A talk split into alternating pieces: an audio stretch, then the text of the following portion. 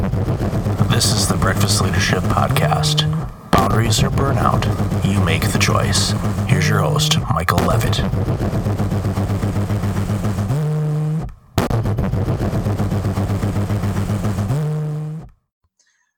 Welcome to another episode of the Breakfast Leadership Podcast. It's Michael Levitt, and today I've got a best selling author, an entrepreneur, a singer, professional speaker, and the voice of Generation Z, Morissa Schwartz. Morissa, welcome to the show.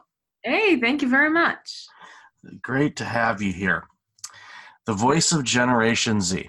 All right, uh, let me uh, now. I will identify as Gen X, and all I can say about the millennial generation is I really, really, really hope that you are successful in making the changes that you want to make in this world because they're so hmm. desperately needed from hiring, from working places, for all the stuff that we've been limping along and struggling with for decades.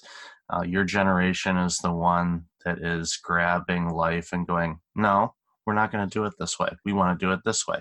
And those changes are happening and it's absolutely amazing. So you have a huge cheerleader uh, with this gen xer here. Awesome. I love it.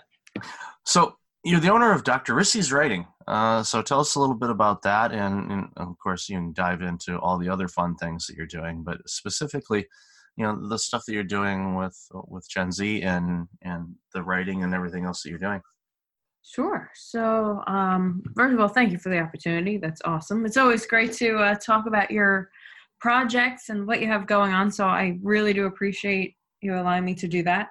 Uh, so, Dr. Rissy's writing came about uh, because when I was in high school, I started freelancing. My mother read an article in one of her women's magazines about freelancing. And she said you know this is really cool. You love to sing. Maybe you can start uh, recording some music for people and uh, you know you can get your, your singing career off the ground through freelancing. I thought man mom that's a brilliant idea. So i got my little tape recorder. I went to my parents basement and i started recording all kinds of songs. And uh, it turns out people really don't want to hire 16 year olds playing music with a little recorder in their basement. Who knew? Uh, so i did you know the next best thing that I could do as a as a 16 year old, and that was uh, something I always loved to do was uh, reading and writing, and I had self published a book at that point. So I started uh, offering my freelance editing services, and that did well. I uh, edited a children's horror book first, and uh, she really was very happy with it. She recommended me to a friend, who recommended me to a friend, and before I knew it, I had a little editing business going. Uh, cut to college. Now I started uh, my offering writing services as well. And um, a lot of clients were, were very happy with that as well. I started writing for entertainment weekly. I was an english major. Then i earned my master's in communication and learned about social media and all that. And a lot of my writing clients said man we love your writing. We wish that you knew how to write for seo because we have so much more work for you. So i learned seo i learned everything about social media that i could find uh, both in and out of school and then you know the the company name is dr rissy's writing but it really became dr rissy's writing and marketing because we do marketing services even more than we do writing. And most of the writing that we do is marketing writing to begin with. So we do um, seo blogs social media social media ads organic social media um, funnels you name it we we pretty much um, do it when it comes to marketing. So I've grown to a team of 16. Uh, I went from lone freelancer to a team of 16, and everybody has their little specialties. We have, you know, one person who knows everything there is to know about LinkedIn, somebody who is a Pinterest expert, somebody who is an SEO expert. Everybody has their little things, and we we make we make a great team for that reason. So that is Dr. Rissy's writing slash Dr. Rissy's writing and marketing. You see the URL Dr. Rissy's writing and marketing is a little bit too long. So we keep Dr. Rissy's writing and then people think we're just a writing company, but we do so much more than that. Uh, so that is the story on Dr. Rissy's writing. Oh, and the name comes from the fact that uh, I am completing my doctorate in literature right now. My nickname since childhood has been Rissy. So there's Dr. Rissy. It's amazing that that journey kicked off from uh, your parent saying, "Hey, there's this freelance opportunity." When you were a teenager, yeah, and all of these paths opened up, and it, it's brutally apparent that you are one that is able to see opportunities before they're really crystal clear and mm. take take the ball and go okay we're going to go down this path and see and and leverage you know your your previous experiences to gain the additional knowledge and strength to be able to uh, create an organization from just you first to now you have a team of 16 you know that, that's that's not an easy task but you know what? It's the it's the ultimate american dream because you have you know created your own business so you work for you and of course you work for your clients of course you know that's that's one thing that's you know obvious but you you've created an opportunity for 16 others to be able to be creative and use their special skills in an environment that allows you to really, really do some dynamic things. And you know, one of the things that jumps out at me too is with that organization, and you mentioned that you've got Pinterest experts and LinkedIn experts and SEO experts and all of that. Too often, I find organizations will bring in people that can kind of do all of those things, but you, it sounds like, focused on let's bring in some superstars in their particular niche and by adding all of these skill sets together, you make for an absolutely amazing organization. Yeah, well, thank you. Yeah, because I, I found that it's very difficult to be an expert at a bunch of things. It's, it's possible to be good at a lot of things, but to be, you know, really outstanding a bunch of things that's difficult and if we want to offer more services than just writing more services than just organic social media we had to find folks that could really succeed in those given areas. Yeah, and you did know how you know not to you know spoil the the Colonel's secret recipe, but how did you find you know all of these superstars? You know what was what was your method in in securing all star type employees like this? It's amazing the different places I found them. So I found some on freelance websites. I found some through Facebook and through social media.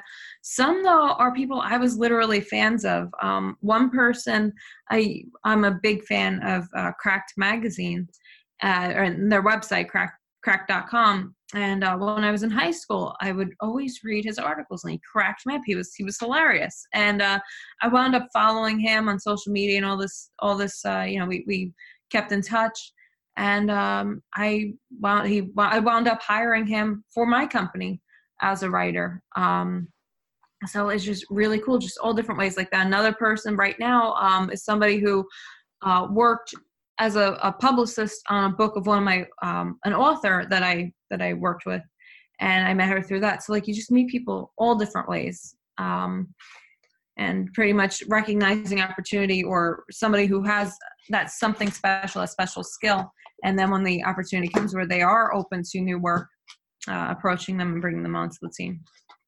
Yeah, it's a great example of looking for you know people in a variety of different places, and again, being open to you know the opportunities. You know, you were a fan of you know the person that wrote for Cracked. I remember reading Cracked magazine, you know, long before they had an online presence. So, and yeah, I I laughed you know my butt off every time. That was that was something that I you know, constantly read that magazine and you know there was another one too i'm not going to mention the name of the competition but um, but both of them were absolutely hysterical and um, and having people like that in your environment really makes for a, you know really great culture you know so we're not just all work and you're writing and creating but you know makes the mood light and it really does some great things for a culture Oh, totally. Yeah, everybody's really friendly. Um, you know, some people have asked me like, "Oh, well, is there the, is anybody competitive with each other? Like, how is that?"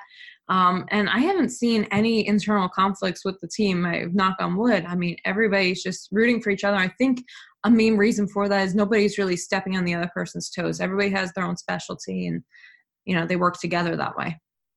Yeah, when you have that and you have the different variances of, of skill set, it actually um, creates opportunities, you know, for people to get a better understanding of it. Not that they you know, would want to say, okay, you know, someone's great in Pinterest you know will jump in and say, "Well, I want to learn about LinkedIn more." They you know they have an interest on it, and, but more so on the um, what's working for LinkedIn and, and, is that transferable to Pinterest and vice versa.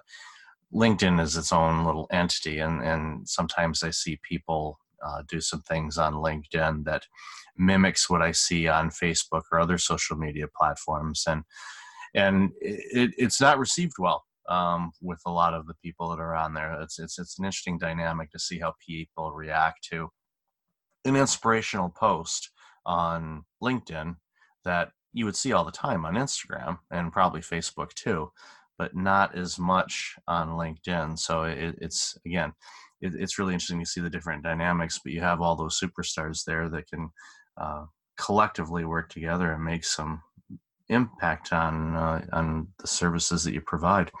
So, of all the things you've done, the author, being an entrepreneur, you know, the singer, the speaker, and all of that, do you have a favorite thing that you enjoy doing? I'm, I'm sure it sounds like you love doing everything that you do, but is there something that you really, really enjoy doing? I'm not saying more than the others, but you know, just something that you really, really cherish the time to do when you get the opportunity to do it. Yeah. So, uh, you know, there's like a time for everything. See, my one of my favorite things to do, I think, is because I don't do it all the time, is music.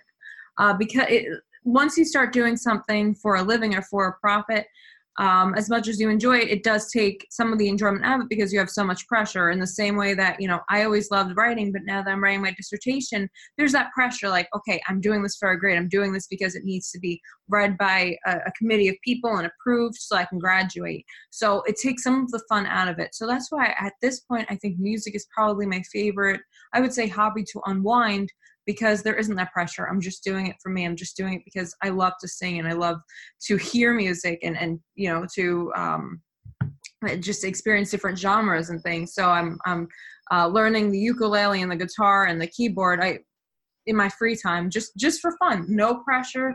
Uh, so I would say that's probably my favorite um, hobby. Although what I spend the most time doing is definitely working on Dr. Rissy's, and I love doing that um i absolutely i wouldn't trade it for anything in the world. I wouldn't do music for a living because i it's one of those things where i enjoy it so much i never want to ruin it by putting that pressure on it. Yeah i'm a big fan of music and even you know this is spoiler alert i never really tell people or i haven't told people this before but usually just before you know i, I jump on an interview whether i'm being interviewed or i'm interviewing an awesome guest is I'll, I'll listen to some music. I'll listen, you know, to to energize me to you know, just get me in the mood. Not that I'm not in the mood to talk with people. I mean, I publicly speak and I write and I do similar things.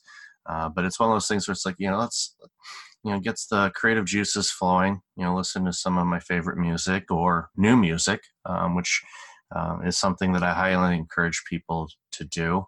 Uh, is yes, we all have our favorite musicians and artists and, and whatnot, but listen to new artists um, because you never know what you'll discover and you come across somebody that may end up being your favorite artist of all time but you wouldn't know unless you take that opportunity and, and explore and, and listen to different kinds of music. It, it makes you a more well-rounded individual and gives you a lot of creativity. But that's awesome that um, that you have that um, to do because it again it it gives you that creative release. And you know, like I said based on all the awesome things that you are doing and have done you know I just see creativity through every one of those steps which mm-hmm. comes through in the work that you're doing for your clients.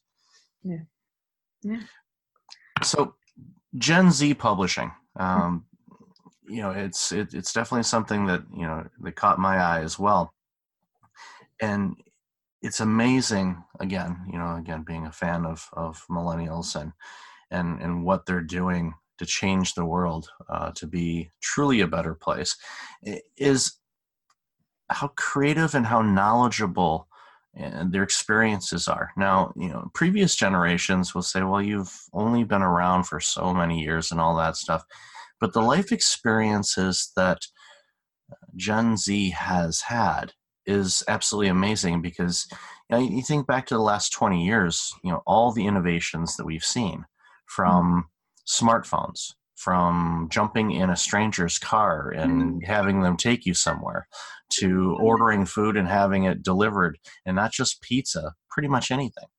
Mm-hmm. And instant connectivity to have like this the technology we're using right now. You know, this technology 20 years ago, while it existed, it was typically in conference boardrooms and it was really expensive because I used to work for an organization that did these types of calls and that bill was not cheap.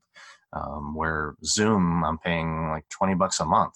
Uh, so it's it's amazing the transformation, but you know, being someone that is grown up with all of these constant changes, it's always good to hear your perspective on you know where do you think the world is going in the next you know 10 to 20 years uh, as far as innovation creativity marketing uh, branding storytelling. So i'd love to hear your take on on all of those things. Yeah um, well i'm very excited about the future. I know some people are, are scared and that you know historically has happened. When you look at any changes people were scared of the bicycle when it was invented. People were scared of the television when it was invented. So i'm excited. Uh, you know i have the oculus go and as silly as it sounds i realize that it's like you know the the pong of what virtual reality is going to be. Um, i'm amazed with it. I absolutely love just being immersed into these new worlds and i'm so excited about what the future of vr and ar are going to look like uh, because you know if this is what we have now at this beta stage it's going to be amazing. It, it's like i watch black mirror religiously you know how we're going to have like contact lenses where we can you know look at something and just understand all the all the data around it. That's ar and vr together. Um, so i really look forward to that. I do think that that's coming through in the future. And i think that marketing um, you know it, like if you watch the Mad Men era, that was advertising. That was what marketing used to be. Um, but now it's become uh, so accessible for other people to do. It's it's not just you know men in New York working on advertising. Now uh, you know half of my team they are are young women.